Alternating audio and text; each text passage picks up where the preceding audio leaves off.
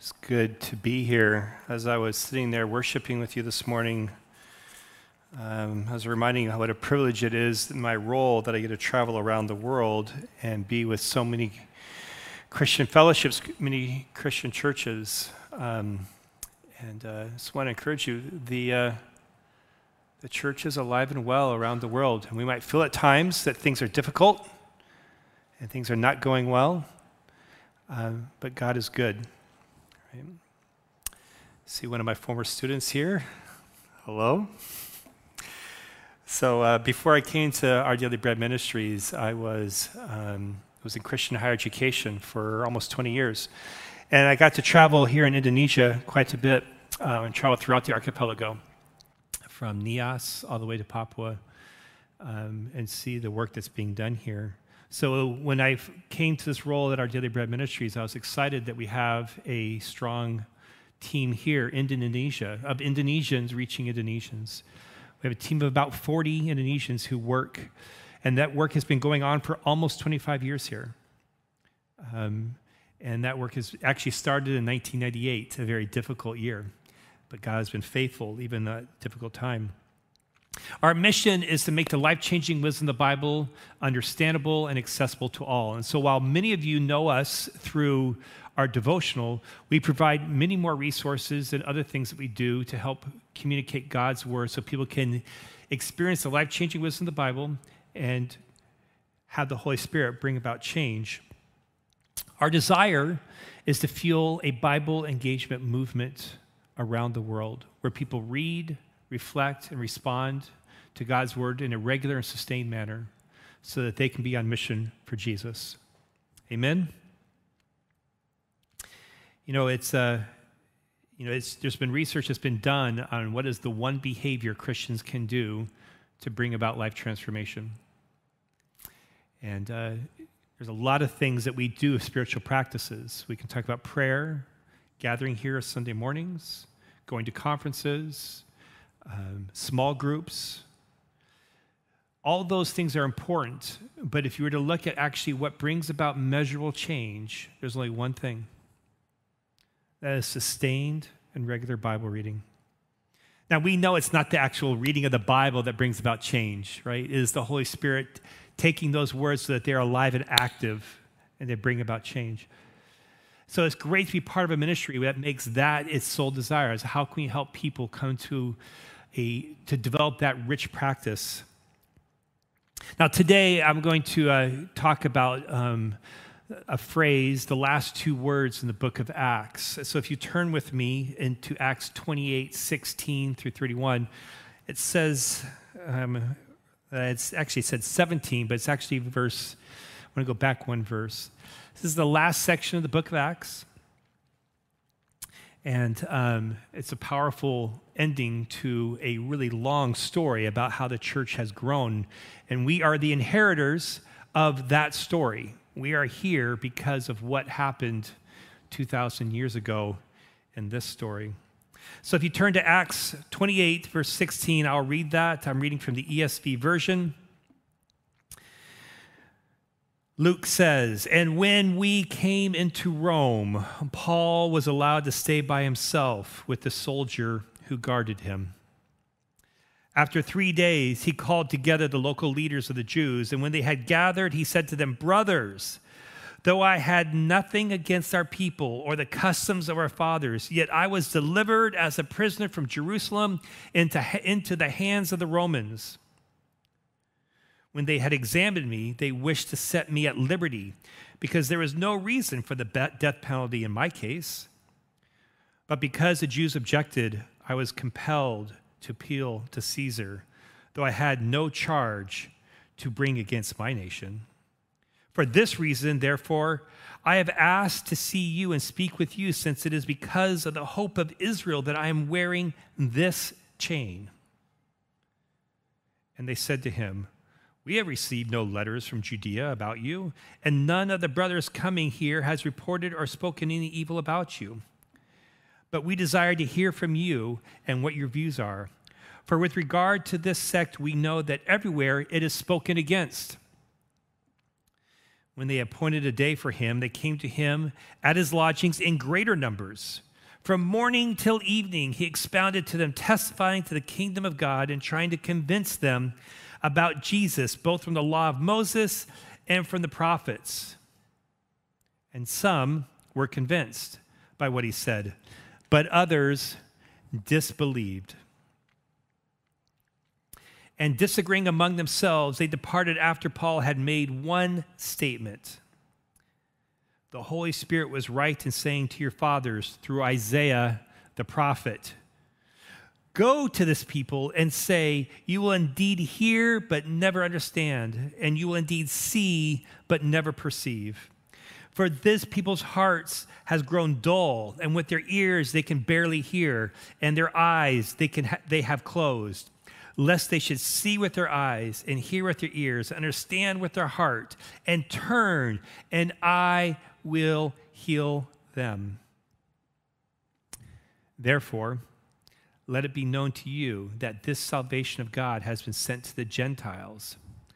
They will listen. He lived there two whole years at his own expense and welcomed all who came to him proclaiming the kingdom of God and teaching about the Lord Jesus Christ with all boldness and without hindrance. Let us pray. Father, we thank you for your word.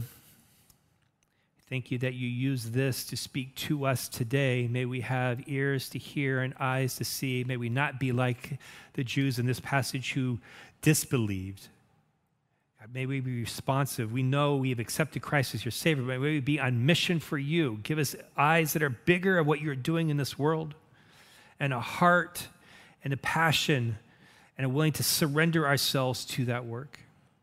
So, Father, I pray that you give me wisdom here and anything that I say here it be glory and honor to you. So, Father, we ask these things to a good and gracious Father. In your name we pray. Amen. The title of the sermon comes from the last two words in the book of Acts in Greek Parasias akolitos, boldly unhindered, unhinderedly bold. It's how the book ends. It's a strange way to end a long story of trials and hardships a long history of the beginning of the church. At a time when we may feel hard pressed, surrounded by bad news, and there seems to be little hope, we need to be reminded that God is telling a different story. This passage, I believe, speaks to us today.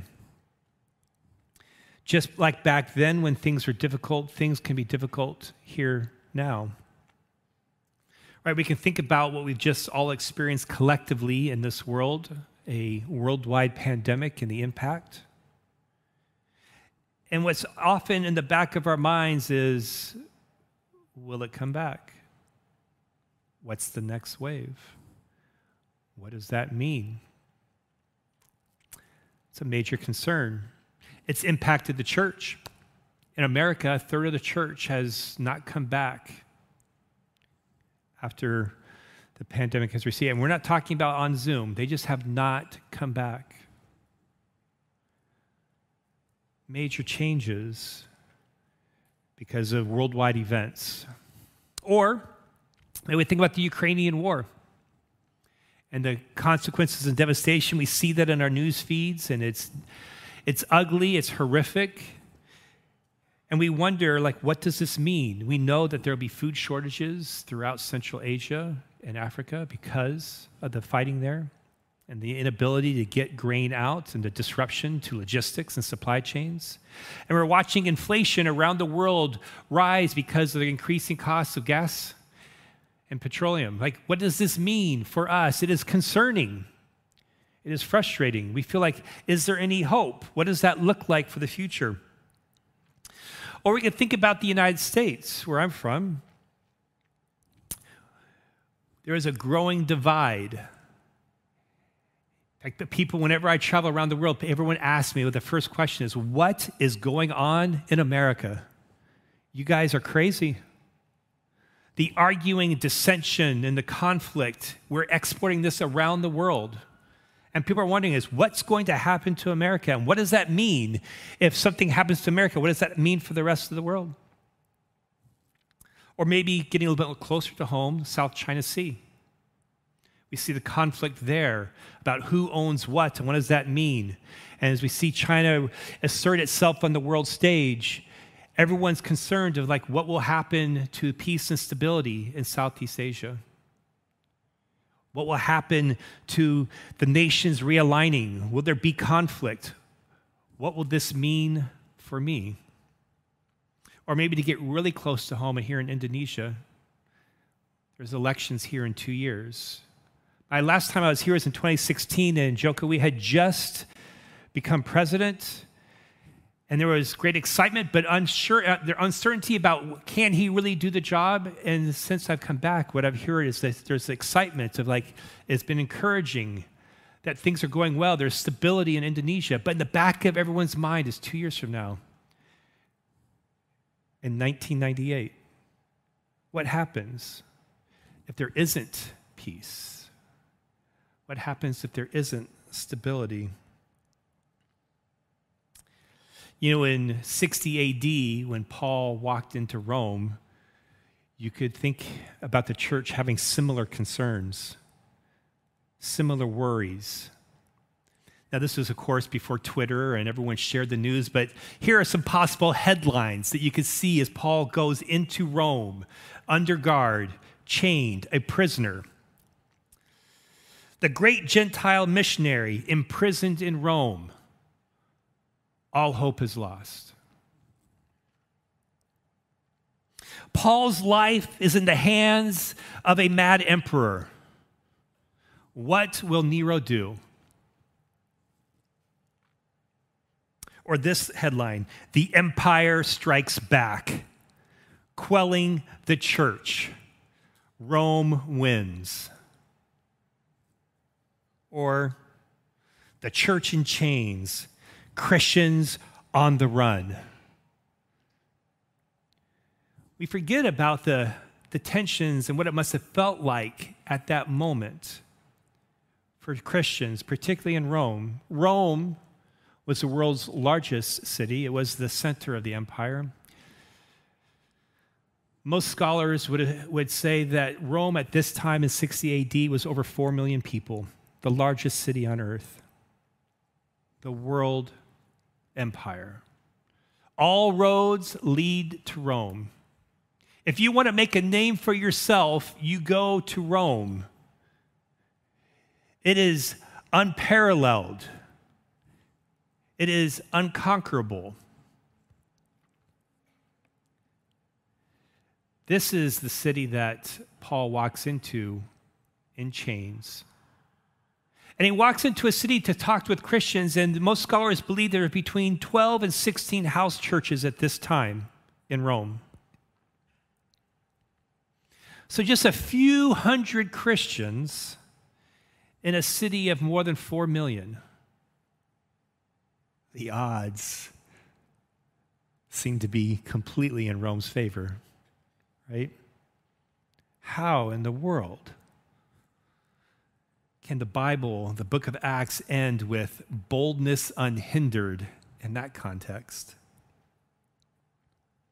I'd like to back up and look at the entire book of Acts. Don't worry, we're not going to read the entire book. We'll get out of here on time.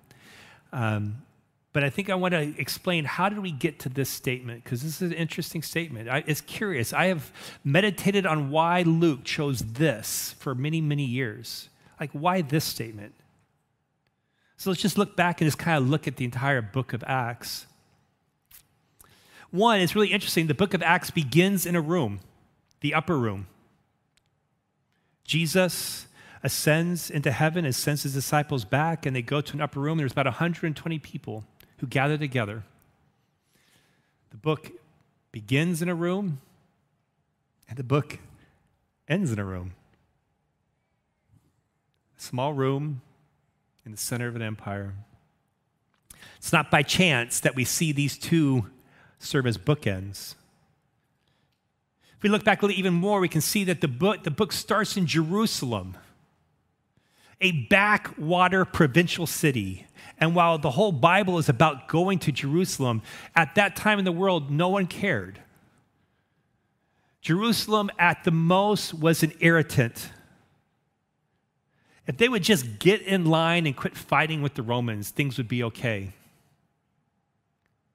So, this book the book of the Acts begins in this small little, nobody thought about city and ends in Rome, the world empire, the place to be. If you want to make a name for yourself, you would go to Rome. The architecture, 2,000 years, still stands today. We talk about this period as a glorious period of human history, from at least from a human flourishing and the sense of a great accomplishment. I wonder what it's been like for Paul to walk into that city, to see the large buildings, the great city, and to know that he's now at the hands of somebody that he doesn't know. It's also interesting if you look at the book of Acts, the first half of the book is actually broken. The first half goes from chapter 1 to chapter 15. Chapter 15 is the center of the book of Acts, where we have the great council in Jerusalem to decide what the church will do about all the Gentile believers. When you look at the first half of the book of Acts, the first Acts, book of Acts is one of hindrances slowly being removed out of the way so that there is a growing momentum for the church. Let's just look here at the major incidents in the book of Acts, Acts chapter 3 and 4.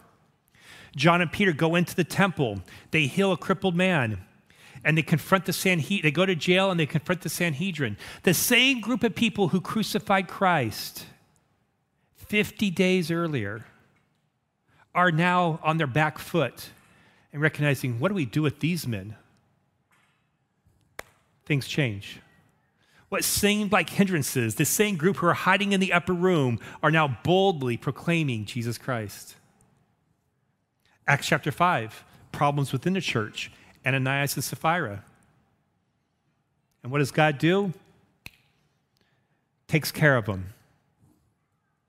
No more problems. Acts chapter 6, the church is growing so fast. What are we going to do to serve all these people? Raise up deacons. They do that. And one of them is Stephen. And he becomes a powerful witness for Jesus Christ, so powerful that the Jews stone him.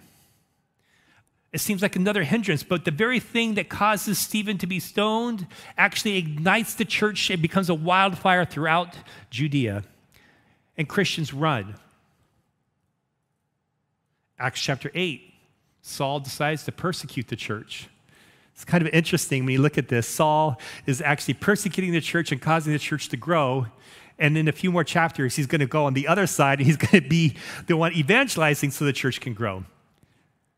So even this, what seems to be a hindrance, God is using for his good. Acts chapter 10. Peter is in Joppa. A great sheet comes down from heaven, and God says, Take up and eat three times, telling Peter that the good news is not just for the Jews, it's for the Gentiles too. And Cornelius sends servants, and they come, and they go to his home, and the entire family gets saved. And the Holy Spirit shows up there as well. They say, This too, the Gentiles are also part of the family? More hindrances just taken care of, just leaping over them. Like you just feel the church is just moving like wildfire. Acts chapter 12. We see James, he's, he's killed. Things seem to be going against, and Peter's captured. But what happens? God takes even that and frees him, what seems to be impossible. Like he is on, he's hours from death, and he walks out of prison and encourages the church, like, don't be fearful, be bold. Acts chapter 13 and 14, we get the first great missionary journey. Mean, this has only been a couple years now after Jesus has been resurrected from the grave. Now we have, we have Peter, we have Paul and Barnabas going on a great missionary journey and going out to all the Gentiles and sharing, and people are being welcomed. And even though there's difficulty in places like um, where there's crowds and like Lystra where he's stoned, people are still responding. Which gets us to Acts chapter 15. Because there is so much overwhelming response from the Gentiles, the Jews have to say, the, the Christians in Jerusalem have to say, what do we do? How do we respond to this? And the very thing that could completely destroy the church and divide it into Jewish church and a Gentile church, they come together and say, No, we will be one body under the lordship of Jesus Christ. Hindrance after hindrance after hindrance.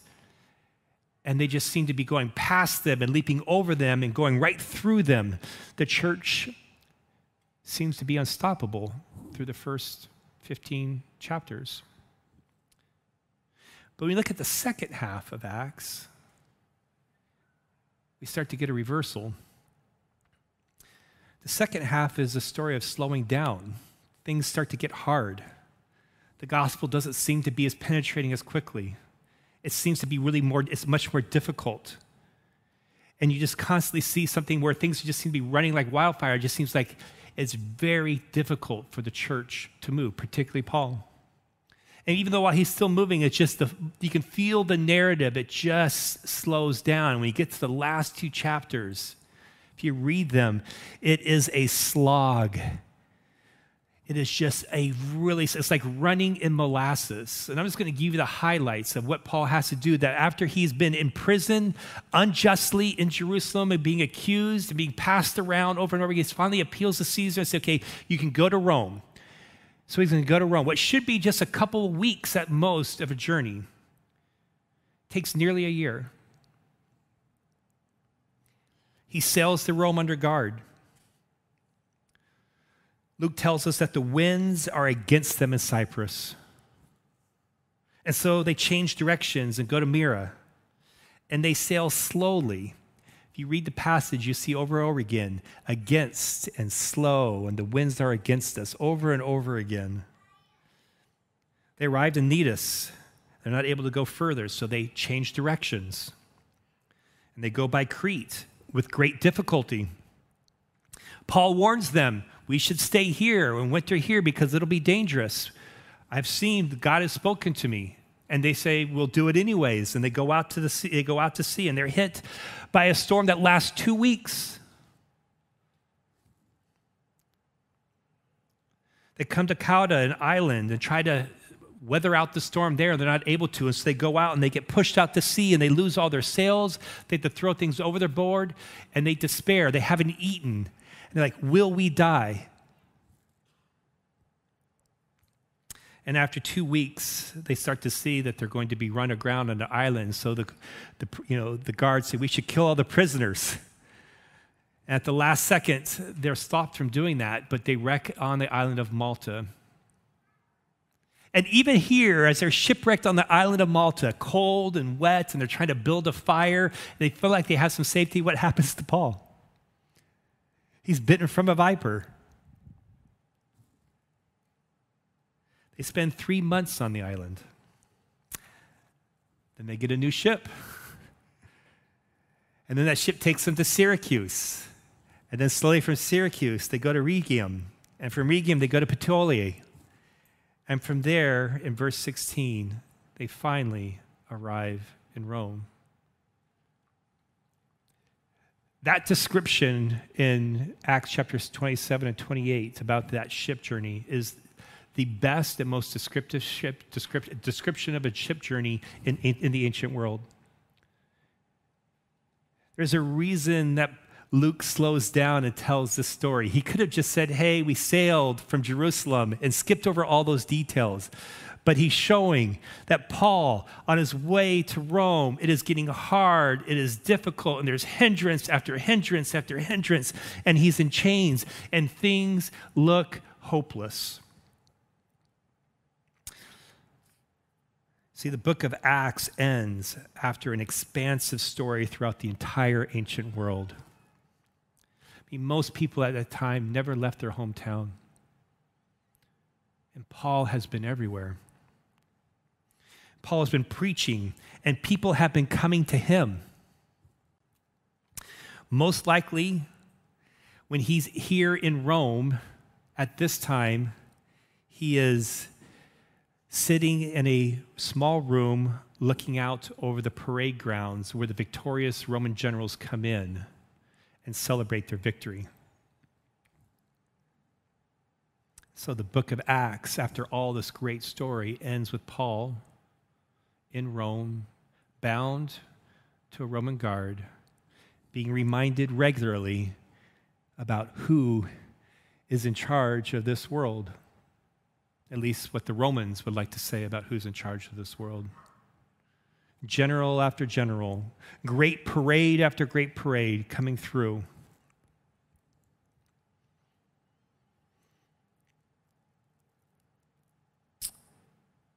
It's, a, it's an exhausting experience. And is in this context that we read the last verse of Acts. It's with all of this behind it that Luke says these things. Paul proclaiming the kingdom of God and teaching about the Lord Jesus Christ with all boldness and without hindrance. Period. And then he sets his pen down and he's done. I've been thinking about why he ended this way, as I said earlier, for quite some time. And I'd like to offer some reflections about what I think Luke is trying to communicate to us about this phrase at the end, particularly about boldness unhindered. It's interesting that that phrase is an ironic theme for the book of Acts. While the entire book is one of growing boldness, and we see this, Paul becomes bolder and bolder the entire book is full of hindrances, things to thwart the expansion of the gospel. Economically, socially, politically, all things spiritually, working against the gospel. It is paradoxical in that hindrances create the environment in which boldness unhindered can occur. It's almost as if you need the hindrances so that boldness can flourish.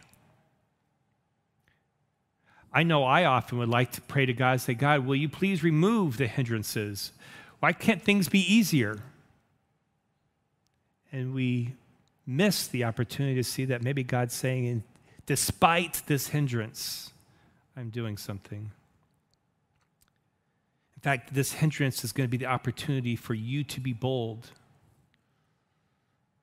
See, hindrances, when seen through the eyes of God, are opportunities to practice, to embody boldness. Second reflection is this this phrase, boldness unhindered, is an ironic description of Paul. While he boldly proclaims unhindered. He is literally bound by a chain to a guard. I wonder what that must have been like. you think about it. I don't know if he had to be bound when he used the toilet. But in everything, sleeping, eating, talking, constant reminded, you're a prisoner. The book literally ends in a prison. What a strange way to tell a story about the church. Like prisons are a place where things are defeated, where, where, where the ruler exerts his final control and says, I'm in charge. See, it's only the Christian story that would see prison as a launching pad for a world, worldwide Christian movement.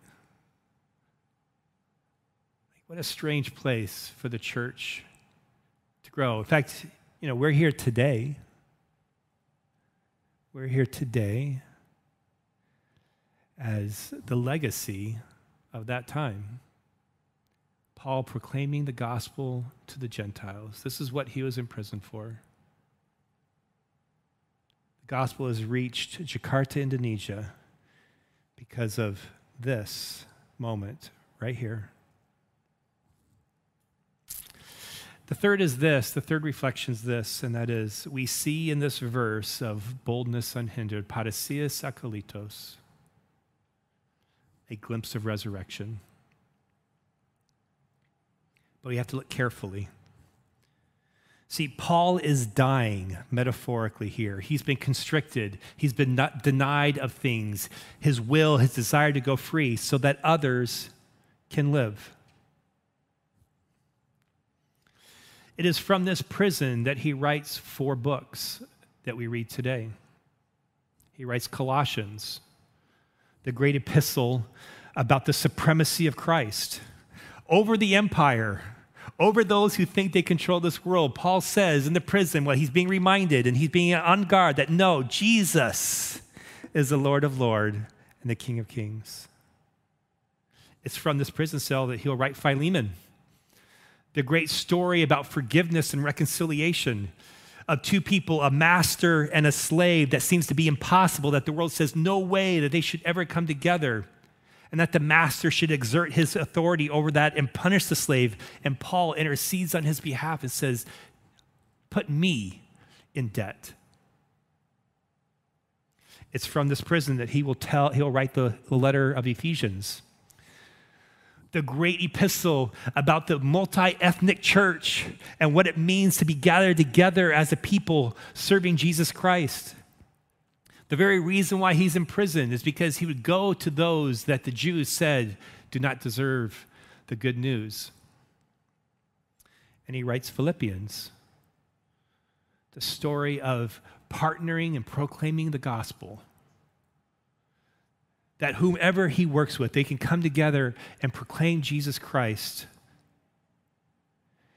In fact, if you turn to Philippians, I'd like to read two passages because it's in Philippians that we see something very interesting. Paul writes this book. In fact, some believe that this is the first book that he wrote from prison. And Paul writes this, and I think in this, as he writes this, he's winking to all the Christians and telling them, look, Rome thinks it's won, but Jesus is victorious. Philippians 1 12 through 14. I know how to be brought, whoops, that's the wrong chapter.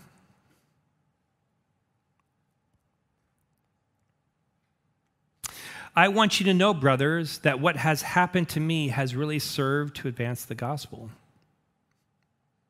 So that it has become known throughout the whole imperial guard and to all the rest that my imprisonment is for Christ. And most of the brothers, having become confident in the Lord by my imprisonment, are much more bold to speak the word without fear. Paul's sitting there in prison the imperial guard. This is the most powerful guard in Rome. In fact, most of the, of the uh, emperors in Rome feared the imperial guard. They're 10,000 unit strong guard. They protected the city. And they're the ones that Paul is talking to daily, sharing the gospel. So much so that they know why he's there. The Trojan horse is in the city. Paul saying, Yes, I might be in prison, but Jesus is on the move. Who would have thought that the guardians of the city would be shaped by Paul on a daily basis? Can you imagine this? You know, the books of the Bible, those books, those epistles, most scholars would say that they were not written by Paul, but they were dictated by Paul. The first audience of those books were Roman guards. Isn't that ironic? Like, only God could tell a story like that. But it gets better than that if you go to Philippians chapter 4. the second to last verse in Philippians. I'll read from verse 21 and and 22, Paul says this Greet every saint in Christ Jesus. The brothers who are with me greet you. All the saints greet you, especially those of Caesar's household. Like, even the emperor of Rome, I have infected the gospel even to that place. Boldness unhindered. Like, who would have thought that from a prison cell that you could reach into the very heart of the empire and turn it for the gospel? I'd like to conclude with um, three thoughts and a short story. The first is this, I think applies to us today and applies to me. In fact, I needed it this week. I had to preach this sermon to myself as I faced some hindrance in our organization and frustrations as I was praying. And that is this is that hindrances are a given. I would like my life smooth and easy, greased. But that's not how this world works, not on this side of eternity. Hindrances are a given.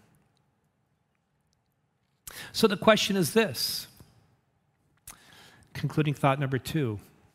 The question is how do I see hindrances? Do I see them with the eyes of my flesh or with spiritual eyes? I'll tell you, Wednesday morning, about 2 o'clock in the morning, I was seeing the hindrances I was dealing with with my flesh. I'm sure all of you can relate as you face challenges or difficulties and things to see that why? Why me? Why this? What God is asking us to do is not to look at him with spiritual, with flesh, with the eyes of the flesh, but the eyes of faith, with spiritual eyes, and to look for resurrection. Because resurrection's happening. You might be dying. You might be imprisoned. You might be confined, but others are being raised. And if we'll just have the eyes to see it and be open to it, too often I miss resurrection because I'm so focused on myself. So, how do I see hindrances? The third is this it's not just how I see the hindrances, the ones that come no matter what, that we can't escape them is how do I respond to those hindrances? Do I shrink back and take a step back? Or do I boldly step into them, knowing that the God of the universe, despite all my circumstances, is in control? It doesn't matter about the powers and authorities of this world, the empires that think that they win we know that God wins. He's already won. We're just cleaning up.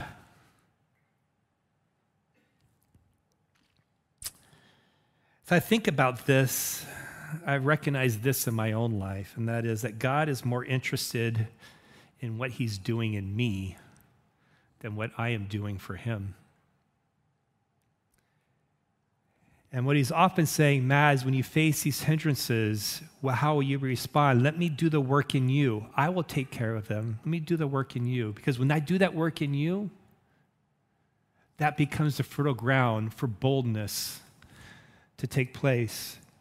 For you and others to be empowered, whether it's the story that others see in you or you taking steps to step into difficult situations and boldly proclaim things that you don't feel the confidence to do when you see things through the eyes of your flesh. Now, I'd like to, to close with a story. You know, our daily bread, we're known primarily for our devotional, but we do much more than that. We're committed to helping people to read, reflect, and respond to God's word in a regular and sustained manner wherever they are. And to helping fuel a Bible engagement movement that helps people be bold with their faith which is why a couple months ago, when we heard about a Hmong village in northern, Indone- in northern Vietnam, up near the Chinese border, that we needed to go to help. Now, we know that Vietnam is a communist country. Um, in this Hmong village up in the north, up in the mountains of, of Vietnam, um, they had completely converted to Christ. Gospel was brought to them, and everyone in the village accepted Christ. Very common in very, very communal environments.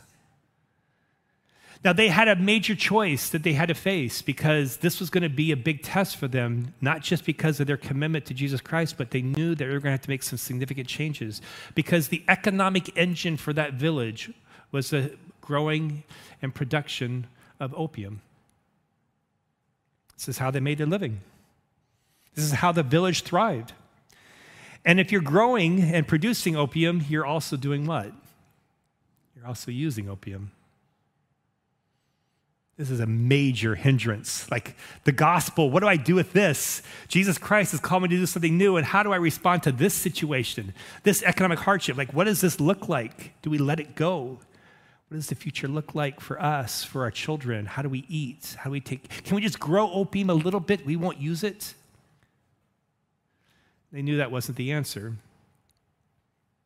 And so they burned all their crops, plowed them under, destroyed vast amounts of opium, and they decided to grow orchids instead. And so they grow orchids now, and that's their economic engine. Now, what's interesting about this is that the, all while this is happening, the Vietnamese government, unaware that this is happening in this small village, they recognize that this village is in a very beautiful place and they want to turn it into a tourist resort area. They want to bring people from all over the world to this village can start to see the irony, right? A communist government wanting to bring people to a Christian village. And so they start building a road. Now, we learned about this, and we said, and they don't have, Hmong Village, they don't have a lot of Christian material, and so we have material written in their language that we could bring to them. And so we decided to go. And so Ibu Neri, who is um, our country director, said, I need to go. And so she got on a plane. She's here from Indonesia, and she went to, Thai, she went to Vietnam, then flew again to the north of Vietnam, and they got on a train for 10 hours up into the mountains. And when she got off the train, she was supposed to get, on a car, get in a car and go up the mountain to get to the village. It's a two hour drive. It's a dirt road, but the rains had come early that year and had started to wash it out. And so the car said, We will not go. It is too dangerous. The mudslides, the challenges of getting there, we won't go. But Nettie's sitting there with all this material and she knows people are waiting for her. So, how do I get there? So, not being deterred by the hindrance, she got a motorbike and packed all the material on the back of the motorbike, put on her poncho, and rode for over two hours in mud that came up to her wheel wells to get to the village. And when she got to the village, you could hear the church because everyone's a Christian there. They have, they have more than one church because the village church can't hold everybody in one building. And they realize that they have a responsibility now because people are going to be coming to them from all over the world. And, like, what do we do with the gospel? How do we steward this opportunity? Because in two years, that muddy road will be a highway. It'll be paved by the Vietnamese government. They're going to pave the way for people to come and meet this village. And so they decide what we need to do is we need to create a welcome center. And in this welcome center, what we're going to provide is we're going to provide an opportunity for people to engage and interact with the gospel. Everyone who comes to our village will hear about Jesus Christ. How ironic. The story gets better than this, though. Because people have already heard about this, and so in the dry season, people, tourists are already going to this village. And there's already people from all over the world who have accepted Jesus Christ and have been baptized in that village. A village that used to sell opium, now converting people to Jesus Christ. In fact, there is an American who went to that village and accepted Christ, and he said this after getting baptized There is a church on my street corner but I had to go to northern Vietnam to meet Jesus Christ. Boldness unhindered. That story makes no sense. It's the story of the gospel being proclaimed in a prison cell and infecting the imperial guard and even the household of Caesar. It's the story of a Hmong village sharing Jesus Christ to the world and God's bringing them to, to them. It's the story here of Indonesia and this church. And here, Jakarta International Christian Fellowship, we, this church brings people from all over the world that come here for a period of time and go get sent out to share the gospel. So I just want to say thank you for being a faithful witness here in Jakarta. For those of you who have been praying and reading our material and supporting us, I want to thank you. That story, the Hmong village, is your story because it was resources that came from Indonesia, not from the United States. Money from Indonesia that reached that village. So thank you. God is good. Boldness unhindered. Let us pray. Father, thank you for being a good and gracious Father, for emboldening your church despite the obstacles and hindrances, the things that seem to work against your church to make things difficult, that, Father, you turn even those into opportunities for people to reach and meet you. God, may we be on mission for you. May we be bringing your word to people who desperately need it. Thank you for giving us this mission, entrusting it to us, and may we be faithful stewards with it. We ask these things in your name. Amen. I'm going to close with this. Um, I have to run. Um, I have to catch a flight to Malaysia. Um, mm, got like a few minutes to get in the car to go. But I do want to say thank you for having me here, and, and uh, I appreciate, again, all that you do. Um, I look forward, I'll be coming back in June, and hopefully I'll have a chance to, to visit and worship with you again. So thank you, Pa Yusuf. Um, and uh, so I wish I could stay and talk with you. Sorry I can't. But we do have materials out back. If you are interested, we'd love for you um, to use those. And if they're helpful for you, um, we'd appreciate it. So thank you.